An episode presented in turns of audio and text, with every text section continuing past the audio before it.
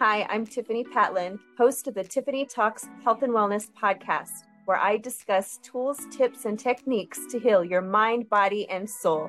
I am on a godly mission to heal the world.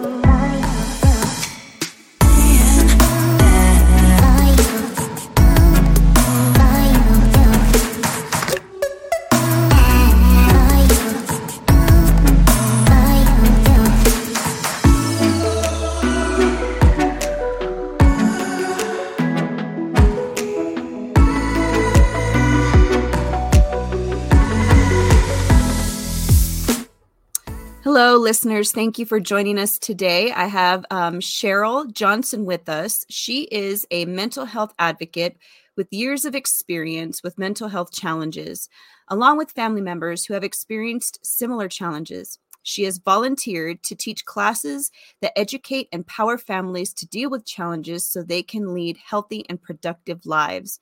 Thank you, Cheryl, for joining us today. Thank you for having me.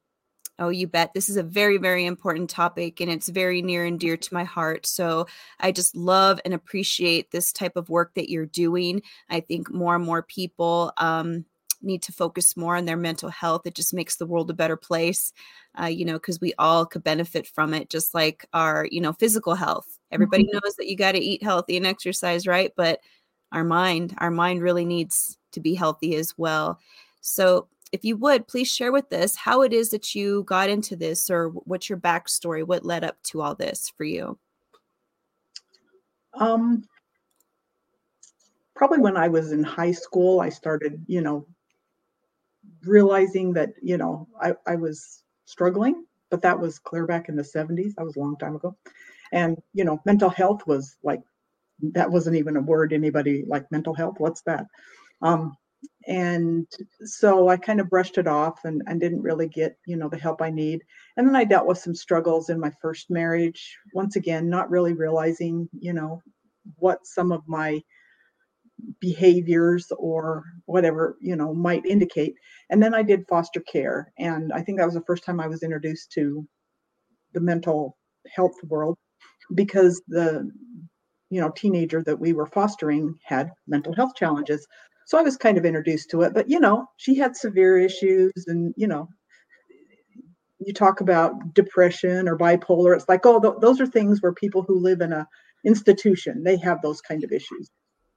And so we dealt with her issues and and kind of moved on. And I suspected, you know, that my ex-husband, he's um, had those issues, had some issues, and I not his mother or not his mother, sorry, sorry, his aunt was actually um, institutionalized. So, you know, we suspected maybe there were some issues there, um, but, and I, I'm sure they contributed to the demise of our marriage. And then when we separated, that's when I really started noticing that there was just something way off. Like I was, for the five years prior to our separation, I was literally working 14, 16 hours a day, had mm-hmm. four kids, you know, had our own business.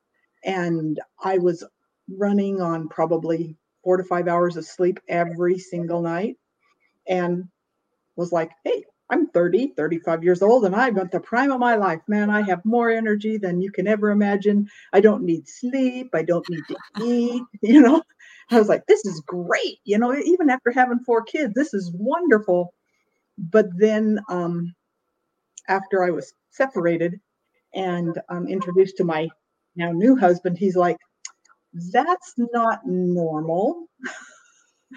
and um, my one daughter, my second child, she was experiencing some issues. And I remember hearing on the radio one day, oh, there's these you know clinical trials and if your child is experiencing these kind of issues bring them in so i brought them in and they put her on a medication which whoa went really far south and did some bad things. And so I was kind of like, oh, that's not good. Um, but I also knew that she was really struggling. Um, I mean, at eight years old, she indicated that she wanted to kill herself, which isn't normal for an eight year old. and um, she just, like, she just get really frustrated. She was a high achiever, but you know, like me, she didn't need a lot of sleep, and she'd be she'd be up at three in the morning, not just vacuuming her bedroom, but she'd get the you know carpet cleaner out and be cleaning, driving her sister crazy. Oh wow. Yeah. what a clean bedroom. I know. It was, was great in one aspect, but most of us wanted to sleep at 3 a.m. Not even me, believe it or not, wanted to sleep at 3 a.m. Um, so that was kind of where it all started. I'm wondering, um, would you be willing to share a little bit of the struggles that your daughter experienced on those medications? Because I'm wondering if our listeners might um, relate to that, and then maybe they can, you know, look into this if it's something similar that maybe they're experiencing with their children. Yeah, and um, this was keep in mind this was back in the late 1990s, early 2000s there still wasn't a lot of information out there on children with mental health challenges. And with her, you know, she, besides just being obsessive and compulsive, this, you know, was one of her first diagnoses, and just driven, driven, driven. Um, she went from that to literally, I couldn't get her out of bed to go to school in the morning. I mean, literally, just, you know, and this was so not her that you know we were like okay whatever. So for six weeks she didn't go to school. And then one day i couldn't even get her out of bed period. And so we ended up you know picking her up out of bed and carrying her down to the you know place where they were doing clinical trials. And they're like oh yeah she didn't get a placebo. She got the real thing. And her blood pressure was really low um like dangerously low. And so they immediately took her off the medication and you know and that's kind of where that stopped for years. But I would really caution um, parents who have children with mental health issues to be really careful. It, you know, so many of these medications are made for adults, and they have what they call black box warnings on them. You know, and can cause you know suicidal ideation and different things. So, if I had it to do all over again, I think I would be much more cautious than I was at the time. Um, with her, I'm not sure I would have done things different. Eventually, we did get her on medications that stabilized her. And we laughed, you know, she went from being this highly driven, highly motivated, just, but very, very unhappy child to just happy go lucky. You know, her medications just made her happy. She never wanted to do anything, but she was happy. So we were like, okay, we'll take happy. you know, and she was smart enough and you know gifted enough in school that she didn't have to put forth a lot of effort to get good grades. So you know it was kind of like eh there was a trade-off there but you know. Yeah. Every parent wants their child happy and it's it's so hard. It's like what do you do? What's the right thing to do? And you're willing to just try any avenue but i agree with you. I'm glad you touched on that. To definitely be cautious do your due diligence research especially you know when we're putting something in our body let alone our children's body just to research those black box warnings. Just make sure you're aware and you know. That way you also have like a backup plan right? So that way if in for any reason they experience those negative side effects you know how to handle it. Because i imagine you didn't really have anything like how did you handle it? Like i imagine you weren't knowledgeable because you didn't know right? You were like ah what do i do? Well thank goodness um, the internet was just kind of coming, you know, onto the uh, the public stage. And I, I'm just the kind of person naturally that does a lot of my own research. But I also was, after, you know, once we got her stabilized and on a good medication, it was because we had a phenomenal child child psychiatrist. Mm. And those are really hard to come by. I mean, even today, it's really hard to find a child psychiatrist. And if you do, a lot of times you're on these extensive waiting lists. So you, you know, they'll you'll go to your regular GP and they'll give you some medications in the interim, you know, just to kind of tide you over. But if you don't really do your own research and find out what some of those you know symptoms may be from the black box warnings and not just black box warnings but you know it okay my child wasn't doing this now they're taking this medication and they seem to be doing this and it's also really hard especially when they're teenagers because we all know teenagers are hormonal so you know is this hormonal is this you know a brain chemistry issue it's so complicated yeah, it is. So support is very, very important. Definitely got to have that support. So uh, again, I, that's why I love that you advocate because a lot of people, even though we have the internet at our fingertips and mental health is widely known nowadays, there's still a lot of people that just simply don't have that type of support, and that's really important. Um, what are some ways that you advocate? I know you mentioned that you volunteer to teach classes. Is that something that you actively do right now? I haven't taught classes for a while. Um, when my kids were younger, I was so much in. I mean, I had a my first divorce was really, really chaotic and stressful and all that kind of thing. And all oddly enough, all four of my kids ended up getting diagnosed with some kind of mental health issue, in addition to me getting diagnosed with a mental health issue, all kind of at the same time. And everybody's like, how come all your kids have it and you have it? Well, yes, you know, I have learned that you can be genetically predisposed to having mental health issues. That doesn't mean that you're you're going to the symptoms are going to manifest and you're going to, you know, experience um, symptoms. But and this is just me talking. I am I'm not a doctor, I'm not an expert, but I have had doctors kind of con- you know agree with me. We were under so much stress that this predisposition to you know having mental health issues really add that all that stress and stress is always always always one of the biggest triggers um, caused all of them to you know have issues at the same time. So i had my kids in therapy i had some of them on medication others not on medication.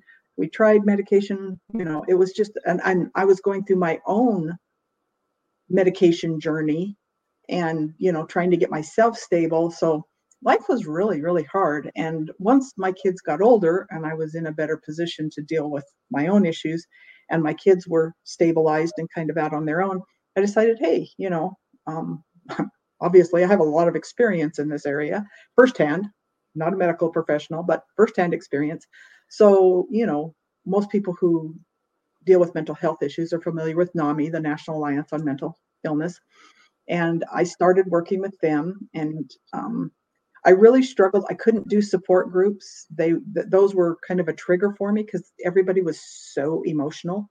And then Mm. I would get really emotional, and I'm like, "Whoa, this is not a good thing." So I also um, am an instructional designer. That's my career, and I'm very much into ed- education. So I took the NAMI educational route, and I would teach what we call family to family classes. They're 12 week classes where once a week I would meet with family members who had children who had mental health issues, or adult children, I should say, or loved ones. It could be your sister, your brother, you know, whatever.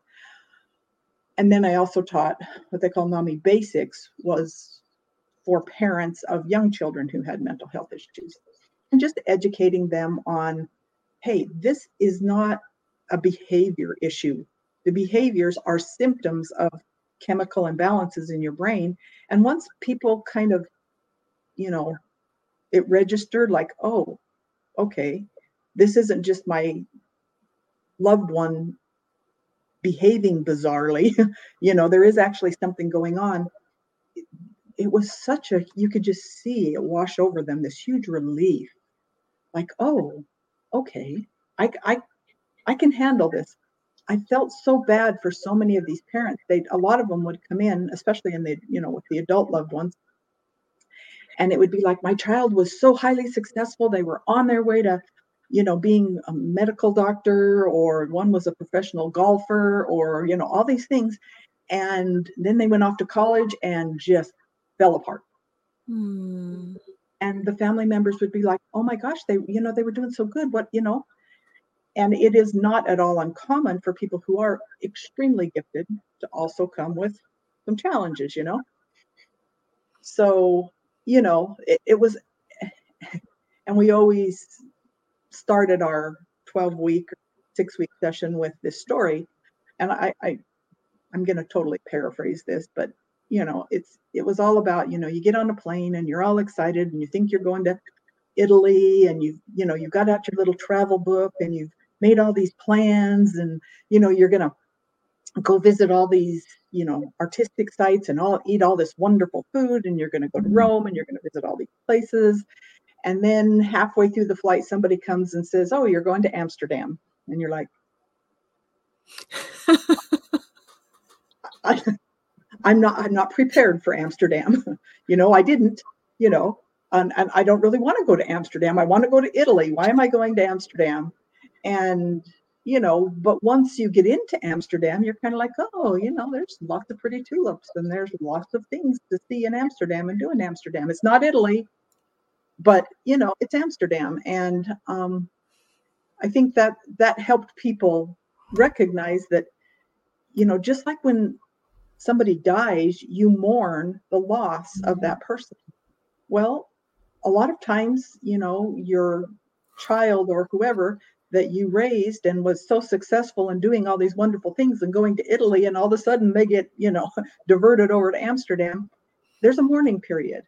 And it's hard for people to accept the fact that, you know, things aren't going according to plan and you didn't really want to go to Amsterdam so we help people get through the grieving process. We help them understand a lot of education about, you know, the chemical aspects of all this in your brain and just, you know, how to communicate with your child who may be experiencing significant because sometimes I always tell people, you know, and this is just generally good advice for having a conversation with your spouse or your child or anybody, but especially with somebody who has a mental health issue they get in these arguments and they just argue and argue and argue. And I'm like, okay, why are you arguing with a drunk? Would you argue with a drunk person? Well, no, of course not, because they're so. And I'm like, it's the same thing. When somebody's hmm. having an episode and they're symptomatic, just think of them like a drunk person. Why would you argue with them? Wait until things calm down. Wait until, you know, they can be in a rational frame of mind, if possible, you know, depending on the severity of their issues, and then have a conversation with them. You know? Mm-hmm. That makes a lot of sense because they're irrational if they're not, you know, calm mm-hmm. and willing to listen. That reminds me of a quote that I had heard. Uh, people are uh, unwilling to listen to a message they're not ready to hear. I'm probably totally butchering it, but that's exactly what that mm-hmm. reminds me of. Um, I did want to ask you though, how do you feel trauma plays a part in mental health? Well, it's interesting because there there is so much trauma that can cause what I'm not a doctor. Please let me preface everything with I'm not a doctor. Uh, this is just based on my experience and dealing with a lot of people who had mental health issues a lot of times I think people who may not have been predisposed to having a mental health issue experience trauma. And that trauma can, I believe, change the chemical makeup of their brain and cause them, you know, just like people go off to war and they might have been, and I use quote, normal before they went over, you know, to war. And then they come home and then they're experiencing all of these issues. Maybe some children who were born normal you know, experience abuse growing up, and that can cause them to have issues. And I think one of this makes me also think of some of the most difficult things is getting an accurate diagnosis because number one for so long it was all just sit down tell me about your symptoms and then i'll make a diagnosis and give you some medication and move on well number one most people if they've chosen to go to a doctor to begin with, only are going to tell the doctor what's going on today. And you only have 30 minutes, sometimes a whole hour if you have a lot of money and you know, or insurance or something that can allow you to sit there. And you know, you don't always go in when you're symptomatic. And you don't always, it's kind of like, oh, I had a sore throat last week. What well, what did it feel like? Well, it wasn't really that bad and your you know spouse is sitting next to you going no you were you you couldn't get out of bed you had a fever of 103 and you're like oh yeah i guess you're right it's a good you know? point So it's I don't blame doctors because it's really hard for them to get all the information they need.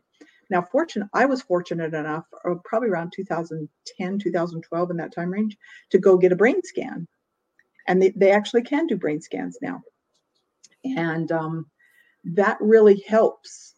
You know, people get more accurate diagnosis, but even still, you you still run into okay, now we've kind of figured it out. So if I've had, I personally have what they call complex PTSD. So I didn't go to war. I didn't experience all that trauma, but I've had extreme stress over an extended period of time and a lot of um, really challenging relationships. And so I have a slightly different PTS, you know, PTSD, whatever you want to call it, than somebody else somebody else may have PTSD and it's for a totally different reason. And what medication may work for me and my situation will not work for somebody else. And they also have blood tests and things you can do now that will help you. Um, a doctor will look at that and go, okay, we know that these kind of medications probably aren't going to work for you. Um, it's it's just so challenging because a lot of people, and this is really, really important, you know, they'll go to a doctor, they'll get a medication, and it will make them worse, a lot worse. And they're like, whoa, I'm done. I'm not doing any, you know, that's bad. So, so, I imagine keeping like a diary when you start to take a new medication, yeah. make sure you take a diary, right? So that way you can write down everything that's mm-hmm. going on because that was a good point. In that moment, you might feel like heck, like hell, and then the day of when you finally have your appointment like you said like you don't really remember because you're not in that present moment where you're not feeling well so i think a diary would be super helpful with that um definitely and if you as an individual don't keep a diary i encourage loved ones and parents to keep a mm. diary for somebody else that's a good point yes i love that tip yes because mm-hmm. there's a different perspective too you might feel a certain way as well. But then when other people look at you, they see things differently than what you do. I ask my husband stuff a lot. That's so funny because yeah. I recently mm-hmm. went to um, go get allergy testing. And um, I make sure my husband comes and I ask him, Did I leave anything out? Because I want to make sure, because you know, they're the outside mm-hmm. person mm-hmm. looking in. it's funny. Yes. It's, a, it's, very helpful. That was that's a very good tip. Um, mm-hmm. I wanted to know a little bit more about the brain scan. So you act, did a brain scan for yourself? Yes, I did. Um, I did two different kinds. One was actually a, a brain scan, and, and it's it's interesting because the results it looks like your brain is like Swiss cheese, like you have all these holes in it. You know, it's like no, my that's not really what my brain looks like. What that means is all those places where there's holes, a, a healthy brain won't have all those holes. But the mm. one that has these holes are that just means there's no blood flow going to that particular part of the brain. Well, obviously, if there's no blood flow, then there's you'll know that you know if it's not going there, you could have this issue. The other one that I found really interesting for me in particular was another kind where they put all these little electrodes on your head, you know, and then they literally turned on the calmest music and they let me look at beautiful scenery for like 30 minutes and when they were done, they came back and they, they showed me my brain and it said, okay, anywhere where there's red means your brain is just like firing like crazy, right? And despite the nice calm music and the nice scenery, like the, my whole front of my brain was just on fire. It was all red. So even in my most calm states, I live in this heightened you know I'm, I'm just like my brain's firing all the time. So is that what is it meant to be? Like how, how is it meant to be uh, in comparison to that? Uh, most people like said it, in this particular test my brain should be blue. Uh, the, you know not that my brain is really blue but in in the right. it, it shouldn't have all this red. And what that means is it can mean a lot of things, but in my case, what it meant was my brain, and it's true, my brain is on fire all the time. It means I'm constantly thinking. I have a hard time slowing down. one of the ways my husband tells me this manifests, and it's very true, is don't argue with me. Because if you argue with me, it will take me as depending on the you know intensity of the argument and it doesn't even have to be a angry argument but it'll take me like a week for my brain to calm down. Oh wow. Yeah and so he's like okay i've we've learned because he comes from a family of you know they they like to fight and they argue and they get over it and move on. And he was like having the hardest time with me because he's like can't you just get over it and move on? I'm like no i can't. You don't understand. You know and i have to do all kinds of meditation and and i don't like to take nobody likes to take medication but you know i can take a lot of medication to help my brain slow down i prefer not to because there's side effects and a downside and when i was in a in an acute state and I, I did need medication i did have to take you know xanax and things to help my brain slow down but now I prefer to do meditation because I've got, and that's what I tell people when people are in an, in an acute stage, get them to an emergency room, go get help, do whatever the doctor tells you. Once you get them in a kind of a steady state and they're on medications that are helping them, then I think therapies and all these self, you know, like meditation and all kinds of things are helpful. But it's it's like when you get in a car wreck and you're just bleeding, you know, like crazy. You stop the bleeding once you stop the bleeding, then you can go in and say, okay, now let's go find out where all the damage is and what we can do to fix it all. Yeah, I can see that. Um, I you did mention about your children that some of them were on medication and some of them weren't. Did you notice that there were certain things that they did that maybe helped them, whereas they didn't need medication? Well, once again, I, I they went on medication to kind of get them into a steady state. Mm-hmm and my one daughter to this day she's in therapy and she's you know married and got a five year old and and things and um she still goes to therapy you know she's she's been through a divorce and it was you know there was a huge custody battle and all this kind of stuff mm-hmm. and so you know and you know now she's in a new relationship and you know she's got a stepchild and she's like i just i need i need help i, I need somebody to talk to i need strategy i I don't know how to navigate this blended family. I, I don't know how to deal with all of the because she was getting like mouth sores and all kinds of really she was having physical symptoms from all the stress of the custody battles and everything. And so her therapist rather than you know upper medication was just like here let's try these therapies these you know things. My other daughter both actually both my daughters have been in therapy for quite some time. Um, both my sons nah, they're kind of hit and miss. Sometimes I think it's just a man thing. You know, some of them aren't, mm-hmm. you know, too keen on the whole idea of therapy, but there shouldn't be any shame around that. I think whether it's a friend or a mentor or a therapist, psychologist, whatever it is, every single one of us needs support. We need support. The title of that person does not matter. we all need that. I mean, like you mentioned, your daughter, she's never she's never experienced being in a blended family like that. So of course mm-hmm. you're gonna need support. You know, does that have any negative connotation to it? No, it shouldn't. It's just it's no different than a kid who's learning a new subject. They don't know, they need a teacher, they need support. So um I love that you're sharing how open mm-hmm. you know how open you've been about that because everybody needs support never be ashamed if anybody out there is second guessing or wondering if they should get help by all means go do that you know and and cheryl's here she's you're able to reach out to her via email mm-hmm.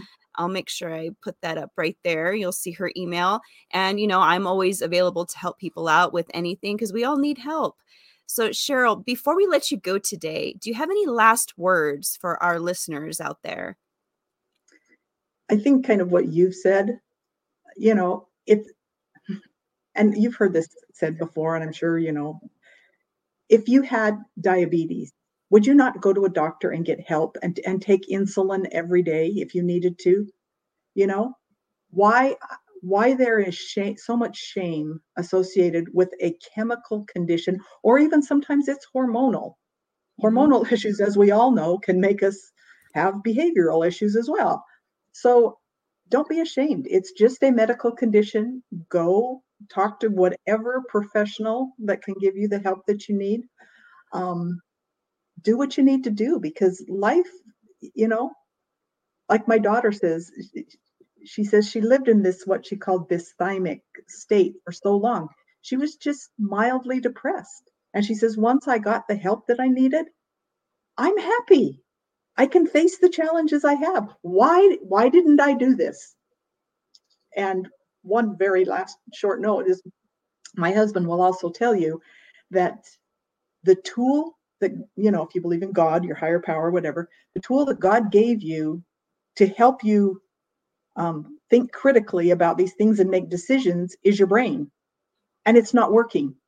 Mm. So sometimes you need to listen to somebody else whose brain is in a better frame of mind at the moment and listen to them and say, hey, maybe, you know, maybe you're right. I do need to go get help. I couldn't agree with you more. Thank you so much, Cheryl, for coming on. And thank you to all your listeners. Be sure to reach out to um, Cheryl. Her email's down below, mm-hmm. and we'll have all her other contact information in the show notes. Um, and um, thank you. Just thank you so much. This was amazing. And I just wish you a very good day. Well, thank you for letting me share my story. you bet. Have a good one. Bye, everybody. We'll see you on the next episode. Bye bye.